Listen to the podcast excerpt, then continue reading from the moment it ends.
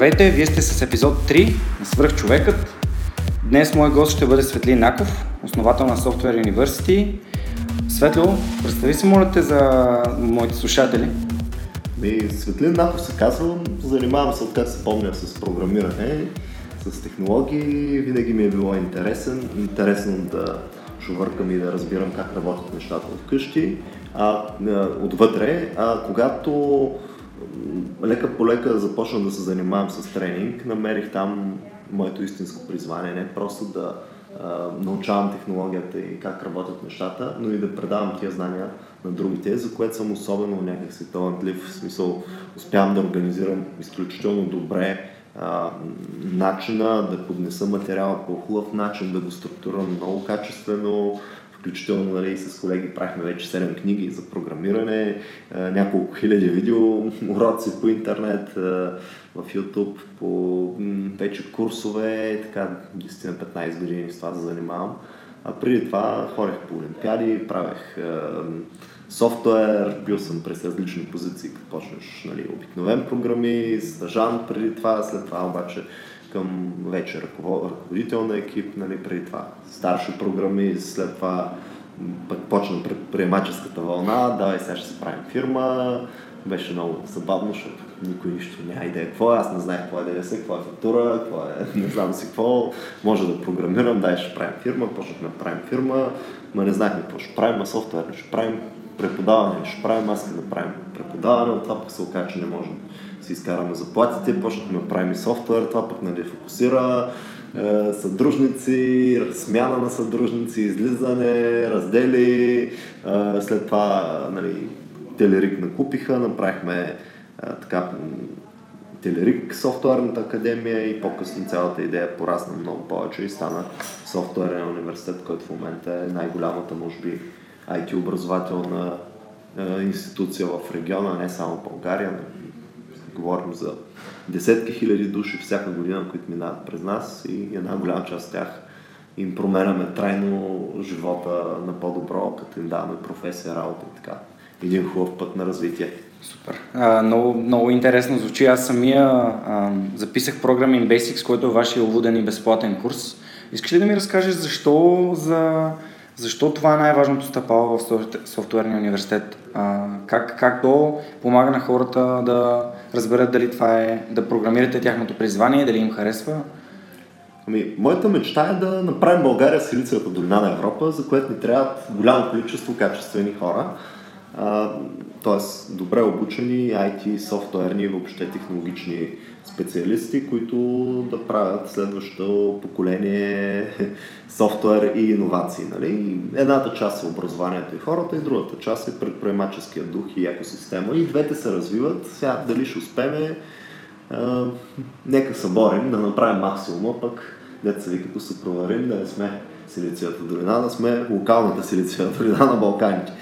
И затова а, аз съм се насочил към масови курсове, като идеята на софтуерния университет е да даде възможност на абсолютно всеки, който има желание да пробва програмирането, да го направи. Тоест, чувал си, о, програмисти много готини, взимат големи заплати, правят интересни неща, пишат софтуер, учат нови неща всеки ден и т.н. Да, няма за мен ли е? Ами, идваш и пробваш. Това е начинът да разбереш. Не, ходиш, четеш, идваш и пробваш абсолютно безплатно. Курса, който е основи на програмирането, е абсолютно безплатен, провежда се в 10-15 града в България. В София стартира нова група всеки месец. Абсолютно безплатно идваш, присъствено, назначавате се персонален ментор, отделно преподавателите и в часовете нали, дават упражнения, дават задачи, преподават учебния материал, показват го на живо и след това минава през ръцете Нашето обучение е учене чрез правене учене чрез практика и много държим на, на правенето, т.е. за разлика от така, традиционните университети, където обичат да философстват и да набиват теории, често пъти устарели и неадекватни на действителността, ние, ние набиваме а, много задачи, много правене. Правене, правене, правене. Пишеш код всеки ден и, и всъщност курса продължава около 2 месеца веднъж седмично с а, достатъчно домашни упражнения и в клас, и за вкъщи самостоятелно, в края на него има изпит, в който човек още по време на, обучението и после на изпита вижда докъде е стигнал, харесва ли му това, т.е. харесва ли ти да стоиш дълго време пред компютъра, а, и да пишеш код, да дебъгваш, да търсиш грешки, да търсиш проблеми, да, да се учиш постоянно, защото това е нашата професия или не ти харесва. Освен това, човек сам преценява дали ще издържи а, в този дух още една година, защото минимум година, две, зависи колко бързо се развие човек, е необходимо да станеш програмист, да станеш стажант, софтуерен инженер.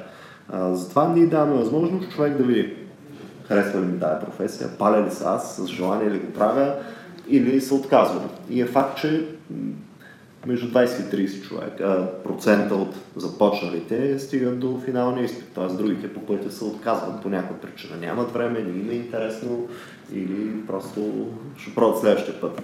Или, или пък изобщо не са дошли заради това да стават програмисти. Много хора идват просто защото искат да... Среда. Да, среда, да научат нещо, да, да им е по-интересен живота, да са а, м, така, апдейт на знанията към новите свят, mm-hmm. новите технологии, въобще дигиталната така, част на света. И, и така, иначе, който наистина иска да стане програмист, софтуерния университет е съвсем смело, мога да кажа, най-доброто място, може би, в света а, където може човек да тръгне от нулата и да му дадат по изключително добре организиран и измислен и проверен вече години наред начин цялото знание, умение и въобще среда, за да стане добър софтуерен инженер. Значи, имаме няколко курса, тръгваш от началното ниво, минаваш изпит, ако го вземеш, продължаваш напред, след това учиш 4 месеца запознаване с софтуерните технологии, където се учи веб разработка, малко бази данни, клиентски технологии, които работят от страна на браузъра, сървърни технологии, които се работят от страна на сървъра, като .NET, Java, Spring, ORM технологии и подобни. И в крайна сметка минаваш през цялата екосистема mm-hmm. на софтуерната индустрия. От е, рисуване в браузъра и правене на поленцето в формичката по-червеничко, до писане на тежки неща, сървърни, където става право за бази данни, за транзакции, за какво ли не. И това е overview, запознаване. След това вече си избираш професия, дали ще ставаш сървърен, примерно Java Developer, Enterprise или C-Sharp, .NET Developer, или пък по-скоро от страна на клиента, на видимата за потребителите част, да кажем PHP Web Developer или JavaScript Web Developer. А, това са четирите професии, свързани с PHP разработка, с Java разработка, с C-Sharp разработка и с, uh, JavaScript разработка. И тези професии са още вече по между един или два модула по 4 месеца. И това е общо взето основната част от обучението при нас, като общо взето, който продължи и се занимава усилено, ние си му намираме и работа, работим с стотина фирми от индустрията, които постоянно търсят качествени инженери да ги назначат при тях. Така че общо взето потръгва живота, потръгва професионалната реализация, но изисква яко учене. Това не е за всеки. Това сме го видяли. Човек, който е свикнал с 2 часа на ден, който го мързи, просто няма, няма да се справи. Това изисква посвещаване, т.е. една година и не 8-10 часа всеки ден да си ги отделиш на, на, на този проект, образованието, своето образование, да вземеш професия, работа и хиляди вече го направиха. Колко души се записка за Programming Basics миналата година, ориентировачи? Около 15 хиляди. Изглежда много, а, но всъщност не е толкова много, защото ние работим в големи зали. Не. А, от около между 150 и 200 души е нормална една наша група. А, започваме, след трето занятие съединяваме някои групи, ако намалеят. След това а, имаме огромно количество онлайн студенти, които гледат безплатно нашите видеа по YouTube, правят си домашните, подготвят се за изпити, идват присъствено на изпити и така се обучават онлайн. Сега отскоро ще пуснем и реал-тайм видео стриминг, където ще има нещо като виртуална класна стая, смисъл, виждаш на живо учебните занятия, може да задаваш въпроси по интернет и такива неща, но това, това предстои. За момента онлайн обучението е малко с ето ти ресурсите, разгледай ги, направи си домашните и ако имаш въпроси, питай във форма и това, това работи. Прекрасно. Така че около 15 000 хора на входа, от които едни 20% продължават и след първия безплатен да. курс, което означава какво? Четири Да, Три няколко хиляди към момента имаме 2000 и няколко студента, които са в първи, втори или трети курс, да го наречем. Okay. Са минали първото ниво, защото те после пак намаляват. В смисъл от всички, които са взели изпита, не всички се записват да, да учат, от тях пък някой се учи на средата се отказва и така всъщност завършват под 10%. Okay.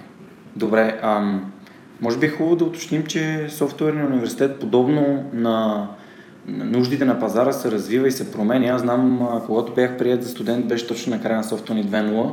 Сега сме вече в Software 3.0. Защо променяме образователния план толкова бързо? Това може би е една възможност, която другите образователни институции нямат пред себе си. Ние се съобразяваме само с едно нещо и това е търсенията на индустрията. Тоест, какво ще учим в софтуери, зависи от това какво се ползва в софтуерните фирми, които поемат всъщност тия кадри, които ние създаваме в софтуерния университет. Това налага непрестанно обновяване на учебните планове, учебните програми вътре във всеки от курсовете, на технологиите, на учебното съдържание, дори на методиката на, на преподаване. Софтуерният 3.0 всъщност доведе до няколко въведения, много промени. Не. Едната беше, че преди се разчиташ повече на домашни. Хората обаче не ги пишат. Така ли? Променихме го и домашните ги прехвърлихме на живо в клас и всъщност от три пъти, от два или три пъти седмично, зависи от курса, стана на пет пъти седмично. Mm-hmm. Тоест всеки ден си тук на място. Естествено, сериозните. Има хора, ето не идват. Няма как да им помогнем. Mm-hmm. Те, повечето от тях няма да станат добри програмисти. Така че да, развиваме се, променяме постоянно, а, но целта е само една, да става все по-качествено образованието, т.е. все по-голям да е шанса ако влезеш, да успееш да го научиш. Не. Защото между учено и научено има много често една голяма пропаст. Не. Като, отидем, като отидат наши хора на интервю за работа и по-слабичките просто не знаят нещата, които ние сме ги учили. Не. Те просто не са ги научили. А, което навсякъде е така, нали? Един човек, който е учил медицина, ама не е научен, става калпав доктор, нали? А за да стане добър доктор, не просто трябва да е научил това, а да, да търси много извън учебниците и това, което е преподавано, защото иначе ще се остане на нивото на тая фалшива официална медицина, която знаем, че не работи. В софтуерната индустрия това е една професия, която а, всеки ден трябва да учиш и то поне едните 2-30 години. Общо взето учене през целия живот, от всякъде. Ако не искаш да си така, стани ти раджа, стани продавач на пазара, ще научиш веднъж, ще работиш цял живот но при нас учиш всеки ден, няма друг начин. Да. То е живота, може би, е да учиш всеки ден. Не, живота е да учиш всеки ден. За хората, които искат да се развиват, аз лично искам да се развивам, което значи, че всеки ден трябва да науча нещо ново, трябва да развия себе си. Нали това било смисъла на живота? Всъщност, според източните философии, човек идва на на, на земята, живее един живот, натрупва опит, знания, умения, душата му израства, преражда се и след това в другия живот му дават по-сложен живот, по-труден живот му дават, за да може още да израсне. И така трупа, трупа, трупа и се издига и става по-опитен, по-сериозен, по-такъв. И да не знам, може пък да има нещо, вярно, защото казват някои хора се раждат с талант. За мен това не е талант, просто опит от последните 25 живота. Ако аз 25 живота съм бил музикант, следващия живот ще се родя с талант за музика, нали? Сега дали е вярно, не знам, но а, аз също споделям това нещо, че а, смисъла на, на живота е да учиш и, и това нещо е безкрайно. Тоест ти не можеш да го научиш и да приключиш. В момента, в който спреш да учиш, ти винаги тръгваш надолу. Както е с спорта. В момента, в който спреш да спортуваш, ти винаги тръгваш надолу. Аз спомням мача на Стоичков наскоро. Човека явно не беше тренирал, защото не. падаше по терена, нали? А, кой, който очевидно е бил на, на върха. А, аз спомням, като спечели златната топка. В момента, в който е спрял да тренира активно, веднага пада надолу уменията му, колкото и да има от преди нали, и световни достижения и талант. Така че да, наистина да учиш е нещо, което трябва да се прави всеки ден. И моят призив към слушателите е учете или си губете времето. Не си търсете оправдания, защото много хора си търсят оправдание. Ей, аз това на време, време. не съм го научил, нямам време, ето аз сега, примерно, и до ден днешен не, не съм добър за появането. Някой не. ден ще се запиша. Не. Нищо, че ме, може би ме е късно. До ден днешен не знам някои неща как работят. И, и продължава да ми е интересно и да чета, и да чета, и не само в това, което ми е професията. Моят принцип за развитие е следния. Човек трябва да разбира по-малко от всичко, и се обновява ежедневно тези знания и по много от това, в което работи. Знайки по-малко от всичко, той има цялата картина и той а, може да се справя с всякакви разнообразни задачи. Като всичко нямам предвид само професията, малко от общуване с хора, малко от готвене, малко от а, народни танци, малко от а, примерно африкански ритуали, ако щеш, ако щеш от всичко, да. всичко, всичко, всичко, цялата неща, физика, да. математика да. и то не е само сайенс, нали? Да. спорт и т.н. Аз, аз съм страшно любознателен, постоянно искам да пробвам. Искам, винаги като отида в един град, искам да опитам нещо, което не съм пробвал. Да. Като храна, като да. преживяване, да се воза на нещо, на което не съм се качвал нали, и т.н. И второто нещо също временно, огромен фокус и вече съм на топ световно ниво, да се боря, съм най-добрия в света, пък като се проваля да съм поне най-добрия в България, нали? А, в това, което в момента работя. Тоест, ако в момента аз работя по проект за мобилни телефони, да пиша на Android, аз там трябва да стана номер едно. Ще, ще си убия 2, 3, 5, 8 седмици от живота, да гледам денонощно видеа и обучение и т.н. да стана много добър там. Но събота и неделя ще ида на курс по Нещо друго. По нещо друго, да, което ще ме развива духовно или а, технически, или ще отида на soft ще отида на курс за търговци, за, за комуникация, за общуване, за, за нещо друго. Такъв съм си аз. Да. Повечето хора не разсъждават по този начин и повечето хора не са направили софтуерен университет преди да станат на 30 години. Не? Тъй, че... Добре, нещо, което мен ми прави много силно впечатление е това, че преподавателите в софтуерния университет а, повечето от тях едва ли имат а, повече от 25 години. А, по, моя, един от моите преподаватели беше даже почти набор на брат ми, което а, ме навежда на следващия въпрос. Как успяваш да а, вдъхновиш тези страшно млади хора, които сега излизат от гимназиите си, да, нали, да се присъединят към каузата и съответно да разпространяват знанията, които имат? Ами, първо, когато правиш нещо хубаво, винаги намираш съмишленици. Ние, ние даваме професия и работа на хиляди млади хора. Това е нещо хубаво, това е нещо носи със себе си позитивна енергия и хората го виждат, искат да се асоциират с него. Така че кандидати има много. Там нататък е въпрос на оцеляване. Тоест, mm-hmm. от всички кандидати да вземем тия, които имат таланти, да им помогнем да се развият. Как го правим? Ние, ами, взимаме най-силните хора от нашите студенти и ги каним на курс за тренери. Това го правим три пъти в годината и от тия тренерски курсове, пък вече най- силните, им предлагаме под някаква форма да се присъединят към нас. Първо като асистенти, след това като ела да водиш тук едно упражнение, ела да водиш една лекция, след това цял курс, след това е, и още по, по-нагоре. А, ние, ние работим с можещи хора, не с дипломи, не с възраст и така нататък. Не. Имал съм и ученици да преподават, не. много съм горд от това и и наистина те, те се справят отлично. Просто трябва да намериш таланта. Даже сега а, обсъждахме вътрешно един деветокласник да води един курс при нас, а, защото момчето наистина е много зряло и много така Разбира. потенциал. Да, и ако му дадем шанс в девети клас да се научи, yeah. нали, той след 5 години ще стане много, много силен. Yeah. Както аз съм почнал, нали, в, аз почнах в четвърти клас да се занимавам. По наше време не можеше като дете да, да бутнеш таблет, защото таблет не съществуваше да. и много други неща не съществуваха. И така, така че хора, когато правиш нещо хубаво, винаги ще намериш помощ. Аз много вярвам в това и съм го проверил да. многократно на практика. А колко, понеже спомена, че е много важна средата, а това е нещо, което на мен все повече и повече ми прави впечатление. Когато човек иска да се развива и намери правилната среда, нещата се получават по-лесно. А, може би това много помага на самите студенти, но ми е интересно да кажеш на теб как средата ти е помогнала. Какъв тип, ами... какъв тип хора си а, привляка около себе си, за да може това нещо да се случи? Ами аз много, много дълго време съм бил а, създател на средата, а не да, да си я търся. Тоест, все съм в началото, примерно в, в Велико Търно, където съм израснал, а, нямаше хора, които програмират и общо взето нали, аз бях единствения, съответно и най-добрия в училището. Нивото ми не можело да се измерва с световното нали, в този момент, но аз си създадох около мене там 2-3-4 момчета, които също програмираха, почнахме да се събираме, да излизаме, след това дойде интернета, събра се някакво чатърско общество, е такива разни хакерчета, дете им викаха които правяха голямото геройство да влязат в интернет с модем. и това ги правеше хакерчета, да. Помням си аз бях част от. Да, аз бях част от това общество, но много често аз го създавам. Примерно след това почнахме да преподаваме, ами аз пак бях предводител и почнах да събирам други хора, да ги правя. След това почнахме да правим някакви юзер групи, асоциации. Ето аз направих 2004 година Българска асоциация на работ... разработчици на софтуер, примерно.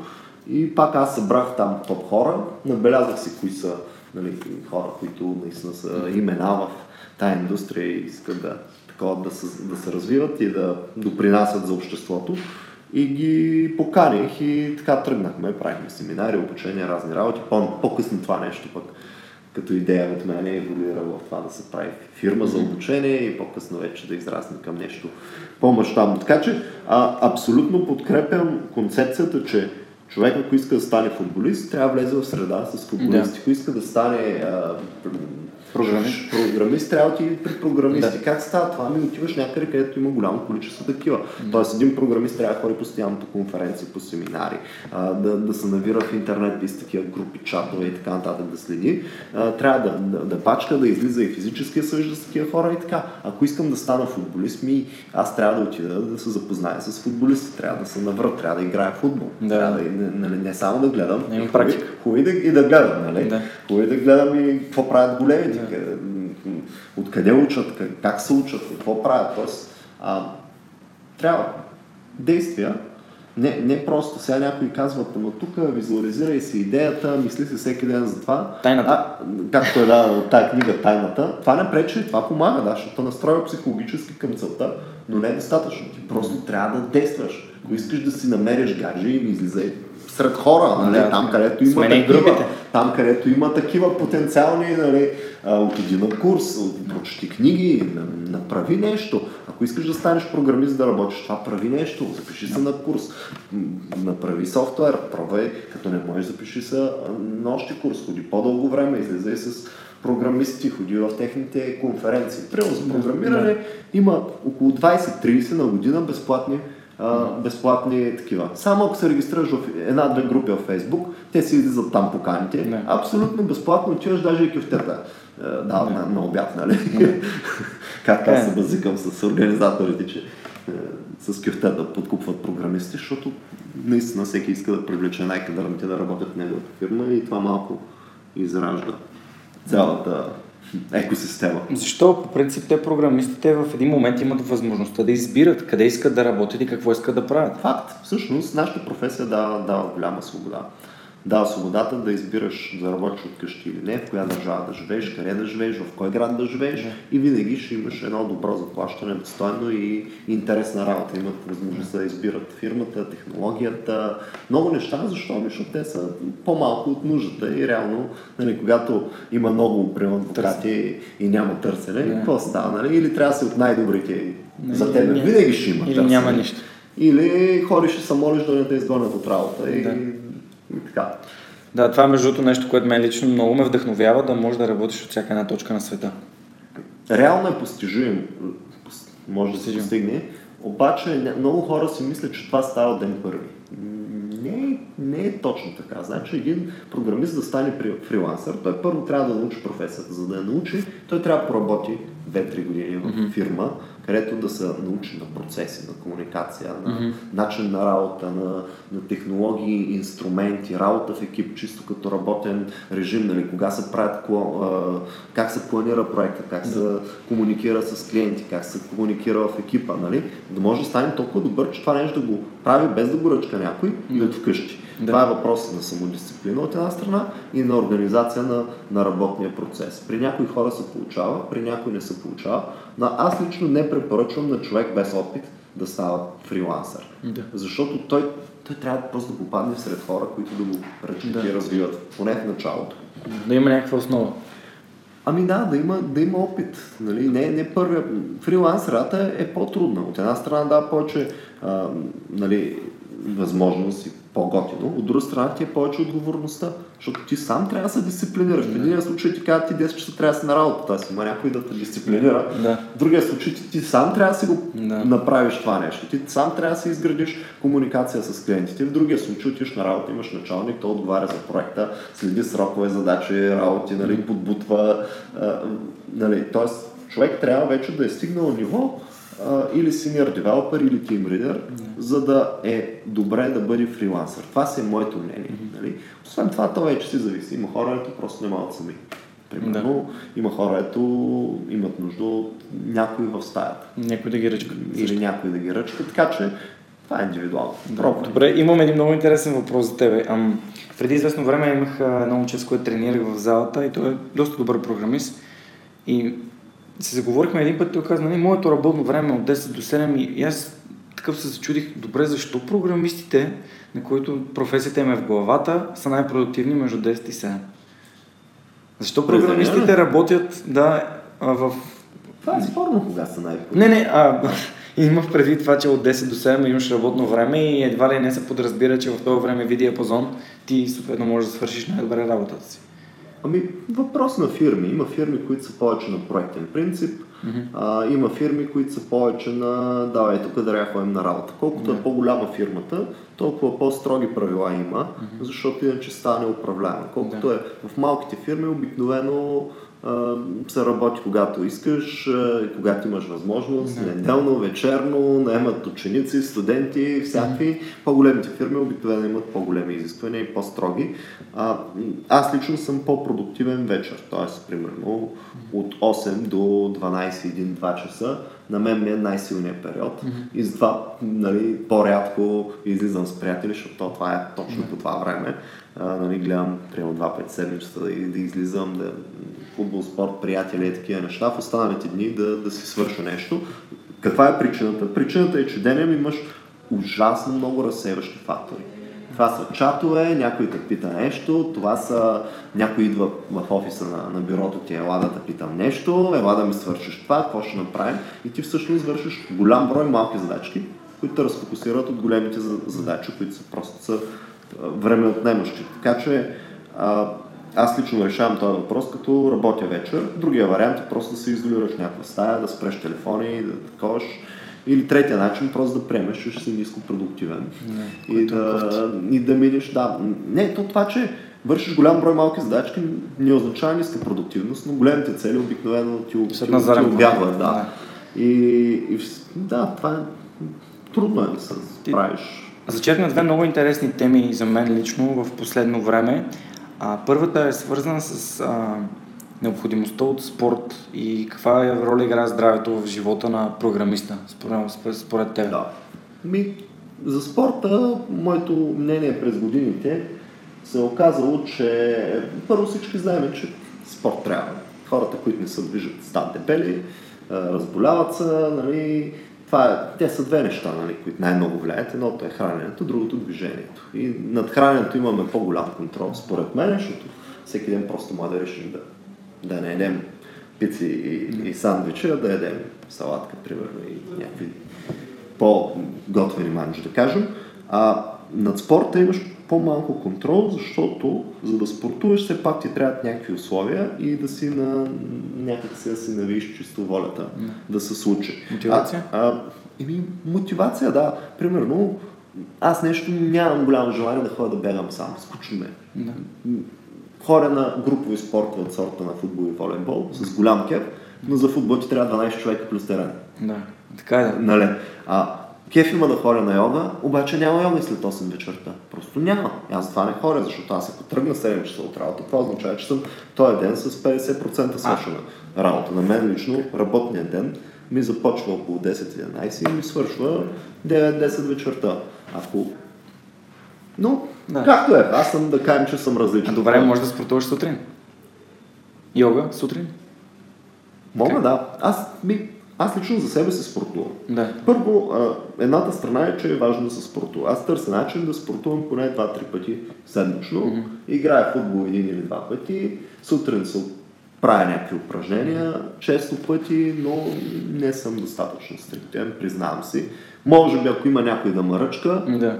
Ще го правя много по-редовно. Тоест, ако има някой... Съзнателен, че това е важен, важен фактор в това да си по-продуктивен, да имаш повече енергия, да се чувстваш О, по-добре. да, о, да. Аз, аз всъщност имах и не, неприятната съдба да си прецакам здравето много от малък. От 24 годишна възраст. А, Прецаках си кръвно, разни такива неща, имунна система и т.н.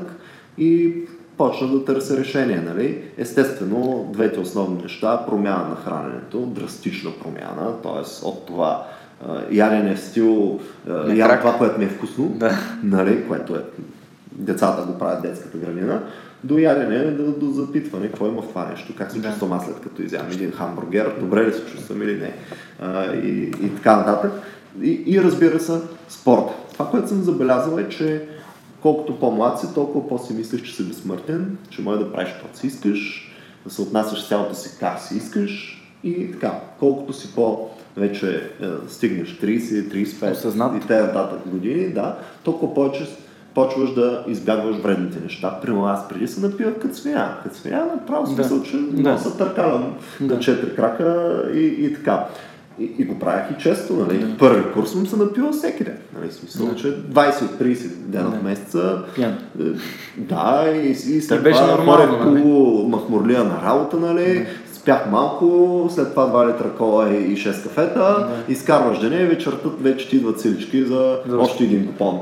Нали? Е, Но това не можеш да го правиш постоянно. И всъщност, моя, моя начин да мотивирам хората да спортуват е просто да ги изчакам да им дойде отвътре, защото не можеш да накараш да му обясниш на един 20 годишен човек, че това е има важно. значение какво яде и че има значение движението.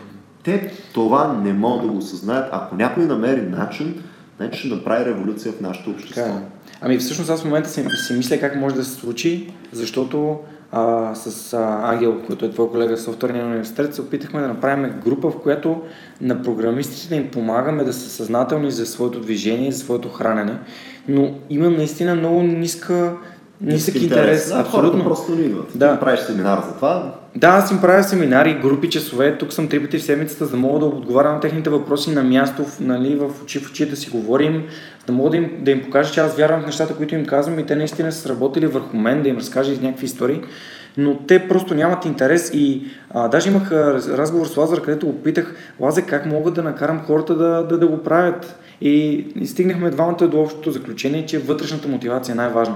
Тоест да осъзнаеш, че нещо наистина е важно за теб и пътищата са или някой да ти пусне една идея, която ти да осмислиш в един момент да я приемеш, или да се щупиш. И когато се щупиш, когато си контузен, когато ти е зле, когато си болен, това са моменти, в които ти се замислиш и си казваш, абе искам ли да се чувствам пак така, или искам да се погрижа за здравето си и това повече никога да не ми се случва. И така, да, това е, това е интересна, интересен разговор, който малко се отклонихме, а, но за мен е много важен и за мен е важно, че ти самия като основател на софтуерния университет го разбираш колко е важно здравето и движението и хубавата храна за хората, за да може те да са по-продуктивни и съответно да са по-добри програмисти.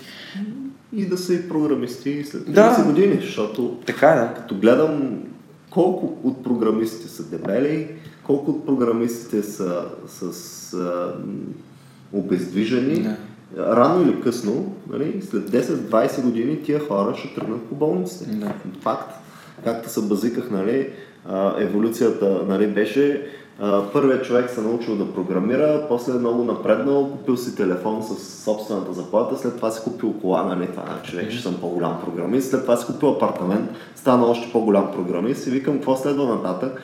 Ами, първият инфаркт, първият такова инсулт и т.н. нататък. Това ще стане след 20 години с моите връзници и кой знае, може и с мен да стане, но затова човек трябва да се грижи за тялото си и може би трябва по някакъв начин нещо да се разболее, за да му дойде акъл. Да. Това е нашето. Звучи кофти, но и аз самия ам, мисля, че момента, в които човек се чувства най-зле, са моментите, които му светва. Добре, понеже програмистите, да приемем, че програмистите взимат достатъчно добри пари, могат да си позволят да имат, да има някой, който да ги консултира в темите, в които не са достатъчно добре, Да. например, как да се хранят, как да се движат. А, не можем да кажем, че програмистите не могат да си позволят една карта за фитнеса или екипировка, за да могат да спортуват активно. Наистина това е нещо, което е, на мен ми е като някакъв вътрешен парадокс. А, може би защото аз гледам от позицията на този, който започна от това да се грижи за тялото си и след това започна да се развива. А, не знам, много странно ми е, наистина, нещо не, не, не, необяснимо за мен. Добре, нека да прехвърлим малко темата нататък, а именно нали, социалния живот на програмиста, който е пак да програмираме, да програмираме с приятели, да играем с приятели програмисти, да слизаме, се напиваме с моите приятели програмисти, да си намерим гаджи програмист. За мен това са фази в живота. Да. Аз също съм ги минал. Аз в едно време наистина бях толкова много се заребил около програмирането, че всеки, който не говори за това, не ми беше интересен да. и аз избягвах контакти. Какво сега ще хора да излизам с някакви хора, че ми говорят за балет? Те я да ходят си играят балета те. Нали? Или някакви хора, ето се занимават с нещо друго. Аз гледа да излизам с програмисти и разсъждах така. Ако този човек нищо не мога да науча, аз трябва да излизам с другите. Тоест, да. смяната на среда на вече е в крайност. Да. А, така бях 7-8 години. Е, от ученик там. 12, 13, 15 годишен до нали, малко като студент и в един момент а, осъзнах, че вече... То първо почна да ми става безинтересно, защото станах твърде добър. Да. И то тогава почва да намалява ти интерес. Просто... Няма от кой какво да научиш. Ами, има обаче вече знаеш, че ти си стигнал едно ниво, в което сващаш, четеш, бориш се, имаш опита. Въпрос на време не ти, е, не ти е предизвикателство да научиш новия език, платформа или нещо такова, просто защото знаеш, че е въпрос на една седмица. Така, и, и тогава почваш да, да се открехваш за личностно развитие, най-общо казано. Значи, това са всякакви неща, общуване с хора. Нали? Често пъти хората си казват, е, аз какъв хубав програмист съм, защо нямам гач. Нали? Това е много, при много мои познати е било двигател, нали? да, да се отпушат, да, да се отпушат към социални контакти, към излизане, към а, смяна на групата, към развитие. После, често пъти, когато един програмист работи, работи, работи, а, той се издига и почва да, да, стигне, да стига до човешкия фактор. В момента, в който ти имаш трима човека под тебе на работа, mm-hmm. непременно ти се появява нуждата от soft skills. Виждаш, че хората са различни, mm-hmm. че по един и същи начин подхождаш с трима човека, но резултатът е различен и се питаш, абе защо бе манка му? Mm-hmm. При софтуера не е така. Да. Ти имаш три компютъра инсталираш еднакъв софтуер и получаваш еднакъв резултат. Да, но при, при хората не е така. И всъщност стигаш до soft skills. Аз лично в моето развитие стигнах, осъзнах в един момент, че страшно много ми липсва. Нали? А, и тогава аз, аз лично си реших въпроса с NLP, изкарах там разни курсове, сертификации, беше практик мастър, после някакви други и лека по лека се отпуших. Освен това си работя и, и с хора. Но, знаеш ли, а, това нещо човек трябва сам да го осъзнае. Това е пак малко като стадии в живота. Значи човек си минава стадиите, тръгва различно е. Тръгва от зарибявка, давай сега ще ставам програмист, живота му е само програмиране, особено при най-добрите е долу-горе така. След това решава, че живота му не е само програмиране. И в момента, аз като излизам с приятели програмисти от преди 20 години, много рядко се, тая тема въобще присъства в нашите разговори. За програмиране? Да. Примерно последния път бях с един програмист, нали, който се познаваме от много време, беше се дошъл от щатите и, и откъде ли не. Еми, говорихме си за планини, за мозъка как работи, за какви ли не неща, но не, но не и за програмиране. Ти говоря не за 15 минути, говоря за 6 часа сме изкарали заедно и не сме говорили за програмиране. Тоест в един момент, явно по естествен начин, човек вече а, почва да му омръзва тая тема, но той, той става добър и вече се интересува от други неща. Освен това, може би и с възрастта, нали, на 20 години не, не те интересува а, спорт, не те интересува комуникация, не те интересува да кажем обществото или там какво се случва. Те те интересува да, да се напиш, да се наспиш, да се наедеш или там компютърите или каквото са за... или гаджето, той когато го фане тая тема, пък тъй, че то си естествено това нещо. Сега, като че ли е мит това, че нали, компютърджиите ходят некъпани, небръснати, с мръсни дрехи, смърдят, не могат да кажат две думи, нямат гаджета, карат само на ръчна или какъв беше термина тук, че нали, сме на запис. и т.н. Има и такива, но все по-малко. Да кажем, че 90 и някоя година програмисти повечето си бяха точно такива. Нали? Някакви хора се живеят техен свят. Сега обаче не е така. Защо? Защото света се глобализира. От една страна всички ползват компютри и са малко или много и те в технологията, всички нормални хора да ги наречем. Да. От друга страна, вече навлязоха и жени в офисите, защото то в един офис, като няма жени, стават малко не извращение, ама хора почват нали, да първите се оригват да. на всеки 3 минути нали, и да правят бил съм и в такъв офис, бил съм и, то е забавно, забавно, но в един момент става. Да. А, от друга страна, просто се променят. И сега някои програмисти, фокусирайки върху програмирането, забравят за всичко останало. За това, че са хора, за това, че а, има семейство, има приятели. А, примерно имам един познат, дето вика, аз искам да имам гадже. Гледам че е сам, викам ти, какво няма да фанеш някой гадже? Ами ще фана, викам, как ще фанеш? Ами тя ще дойде. Как ще дойде? Ще ме намери. Той стои и чака тя да дойде сама, автоматично, някак си. Да. Викам, ти ще отиди на някой курс, почти някоя книга, почни да излизаш, направи си среда, запиши се на танци, запиши да, се на, на нещо, на, на нещо, където има, има хора, запиши на маркетинг събития, някъде, нали? О, не, Ко, някой ще ми обяснява такова. Тя, ако ме харесва, ще дойде при мен. Към добре. А всъщност... Към промени си визията, как ще харесва? Ти си дебел, а, с очила, а, нали, да. потен и нататък. Нали? Да. Как ще хареса? Да. О, тя ще ме хареса. Към добре. Тя ще е моята жена. И, ще... и така. Не, между другото са ми интересни тия хора, дето правят едно и също очакват различен резултат. Тоест... Много добре казано. Това го учихме още на първото занятие на НЛП. Ако искаш нещо да става различно, прой нещо различно. Да. А, нали? Но да, това е всъщност едно от а, нещата, които всъщност ти спират развитието. Страха от това да направиш нещо различно, това да, да чакаш нещо на готово. То май, май обяснено, като, като правиш нещо различно, излезеш от зоната си на комфорт. Да. Може би това хората. Което растежа го има, когато излезеш от зоната си на комфорт. Да, разбира се. Е, тогава имаш растеж във всяко едно нещо. Нали? Това е и сигурно при спорта го има, нали? Така е. правиш нещо повече, нещо по друг начин Сигурно го има и, и в програмирането го има, нали? Ако пишеш само на Паскал, защото си свикнал, нали? В един момент. Не, че няма да се... Трябва да излизаш от зоната си на комфорт, за да хванеш нещо ново, но най-интересно, нали, при работа с хора. Програмистите много често имат проблема, че не могат да работят с хора и то не е защото са глупа, а защото не са си развивали тая част от мозъка, защото те нали, имаме логическа част, логическа интелигентност, имаме емоционална интелигентност, нали, да разбираш дори как се чувстват, защо, какво, кое го предизвиква, как да го да, обработиш и т.н. Или въобще работа с хора, или както ги наричат soft skills, от там нататък има и други. Нали? Даже имаше там един Хавард Гарднер, как се казваше, той ги беше дефинирал 12-те типа на множествената интелигентност, пък че имало спортна интелигентност, че имало интелигентност към изкуствата, пък spiritual intelligence и какво беше още. А, аз вярвам, че човек трябва да се развива всички посоки едновременно, mm-hmm. но да влага голямата си част върху това, което е важно в момента, т.е. Аз, аз съм програмист, аз трябва да следя половината си време, отделям за програмиране.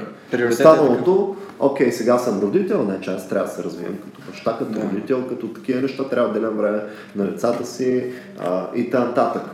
Освен това обаче, аз съм и гражданин, все пак трябва да знам кой ни е президент и да. кой ни е премиер и какво се случва и да. в на световен план в обществото, без да изпадам в крайница, все пак трябва да знам нали, вече как се играе ръченица и хорон, да. защото ще отида на сватба някой ден, нали? И, да. и, и, и всякакви такива простички неща, нали?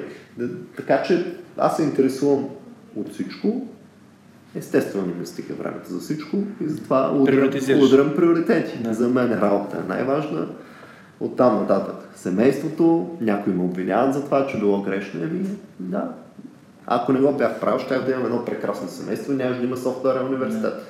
Да, това е твоята мисия. Всъщност, не, да. наистина, знаеш, много ми е интересно сега, като каза, някои ме обвиняват, не разбирам хората, които осъждат, или не разбирам изобщо хората, които а, могат да си позволят да кажат, че някой може да направи нещо по-добре от начина, по който го е направил. Защо? Защото ако ти беше на мое място, ти ще вземеш друго решение. Аз нося отговорност и ти самия носиш отговорност единствено и само пред себе си за изборите, които правиш.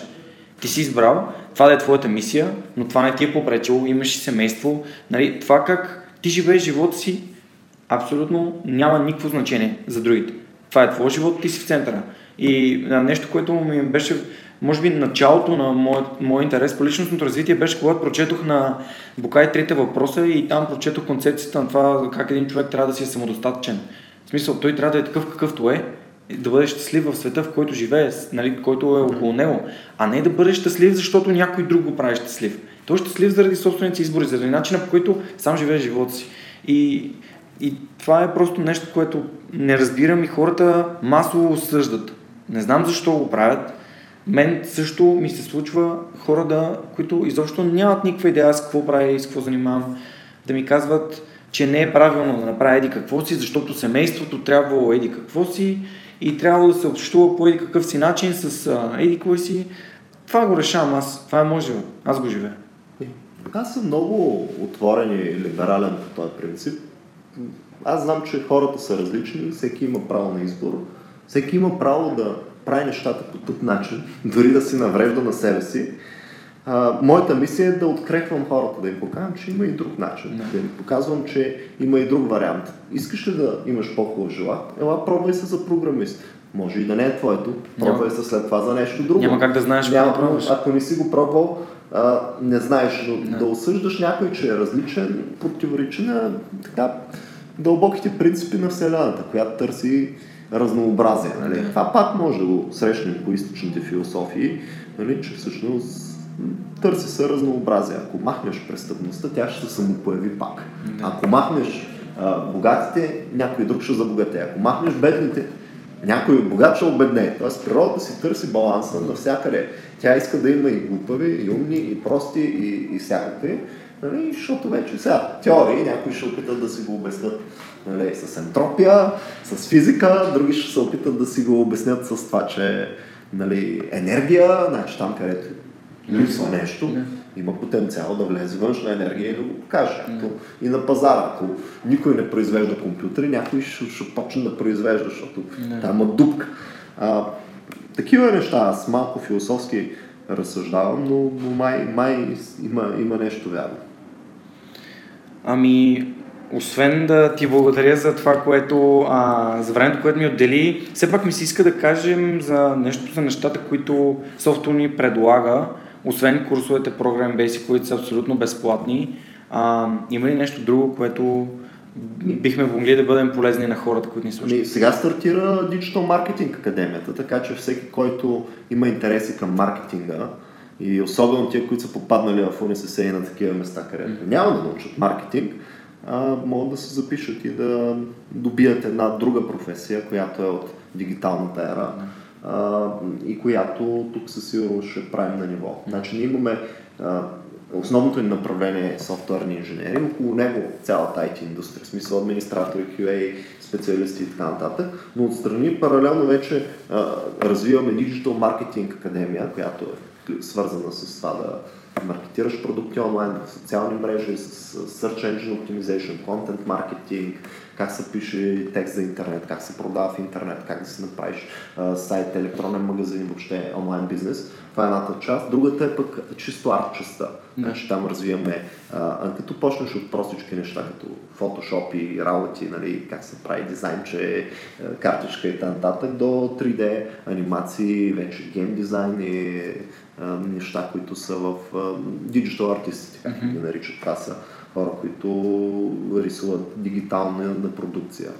Нали, това са гейм, в игрите много се ползва, в правенето на сайтове, въобще. Така че а, това са ми за момента трите основни направления и всеки може по-малко да се включи. А, миналата година направихме около 60 изборни курса. Това са курсове, които всеки един може просто да се запише и те са наистина съвременни, направени по хубав начин. Но общо взето около дигиталната индустрия сме. Диджитал може би е шапката на всичко, с което занимавам. Ако искате да се занимавате с диджитал, просто присъединете се към обществото на софтуни. Било това Facebook. Facebook, софтуни. Software University. Е, сега толкова го напишеш. Софтуни е една дума. Ако запомниш, достатъчно големи сме, за да намериш по всички канали. Нали? В YouTube може да се разгледат клипчета и подобни неща, но с две думи, който иска да става програмист, категорично тук е мястото. Абсолютно без да преувеличавам а, на, на който и да е мой приятел познат, аз бих препоръчал категорично софтуни. То се споряда цена от другите. Нали, а, ако включително и, и от чужбина, и от това, ако някой си мисли, че ако отиде в Дания ще получи по-хубаво образование или в Холандия, трънки. Да. Хората от Холандия, от Дания идват при нас да учат за знания, пък там, защото било интересно, им била хубава тревата или дипломата или не знам какво. нали, Интересна гледна точка. Ами, всякакви ги има, нали? От Дания и Холандия са най-масовите, защото там е безплатно. Отиваш с дипломата от математическата гимназия в Плевен, отиваш и безплатно там и намираш някакви пари там да си платиш общежитието. И живееш. И живееш, изкарваш и имаш учили компютър сайенс, само че идват при нас да ги научим наистина. Добре, всъщност тези хора, мен ми струва, че избират други университети за диплома, пък тук идват за знания. Ми, различно.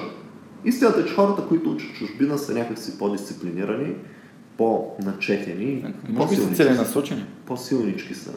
Да, може би знаят какво искат и да. това ги прави такива. А, не мога да кажа, че хората в чужбина са слаби. По-скоро... Имаш пред българите, които отидат да учат чужбина? Да, те са по-скоро по-силната част от, от завършващите да. училище.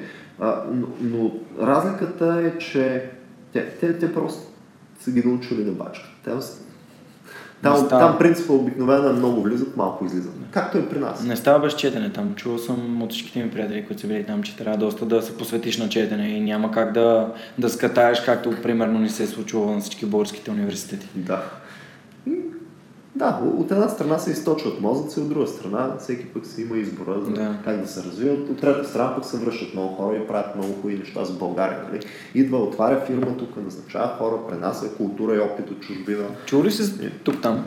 Да, тук там участвал съм даже, то е много голямо сдружение. Да. са хиляди мисля, че хора, които са работили в чужбина и са върнали в България и обикновено те работят на, на топ позиции, така е. в сериозни фирми. Много често те донасят бизнес отвън, mm-hmm. нали, което е много, много полезно за нас, защото не просто донасяш а, нали, една фирма, за да наемаш хора, ти на тия хора им даваш нов начин за работа, който е световно утвърден, който е пренесен, даваш им достъп до външни пазари, клиенти и, и контакти и т.н. Супер. Ами, Светло, много ти благодаря за отделеното време. А, надявам се, че нашия епизод е бил полезен. Напълно, се, напълно вярвам в това. Ако искате да станете софтуерен инженер, софто е вашето място. А, станете ми се студент и ам, пожелавам на всички успех. За повече информация може да намерите сайта на и Software или в Facebook да ги намерите и да ги фолонете. Това беше от нас днес и до скоро!